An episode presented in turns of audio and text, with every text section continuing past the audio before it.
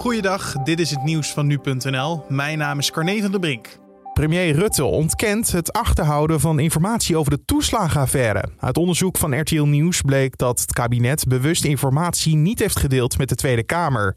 De Kamer krijgt snel een uitgebreide brief met uitleg, zei de premier gisteravond na zijn gesprek met informateur Herman Schenk-Willink. De Kamer heeft naar aanleiding van dat bericht van RTL natuurlijk een aantal vragen gesteld. Uh, wij gaan uh, natuurlijk als kabinet uh, dat zorgvuldig beantwoorden. Ik kan wel zeggen, er is bij het opstellen van dat feitenrelaas in het kabinet niets vreemds gebeurd of onoorbaars. De Tweede Kamer wil zo snel mogelijk een debat over deze nieuwe informatie.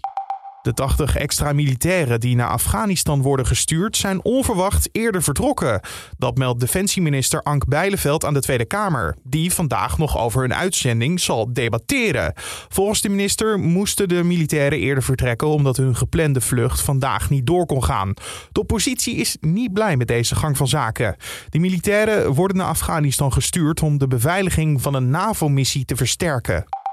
De Amerikaanse medicijnwaakhond FDA heeft een fabriek gesloten waar grondstoffen voor het Janssen coronavaccin werden gemaakt. Uit een rapport blijkt dat er problemen waren met de hygiëne in het gebouw en dat er slecht opgeleid personeel werkte.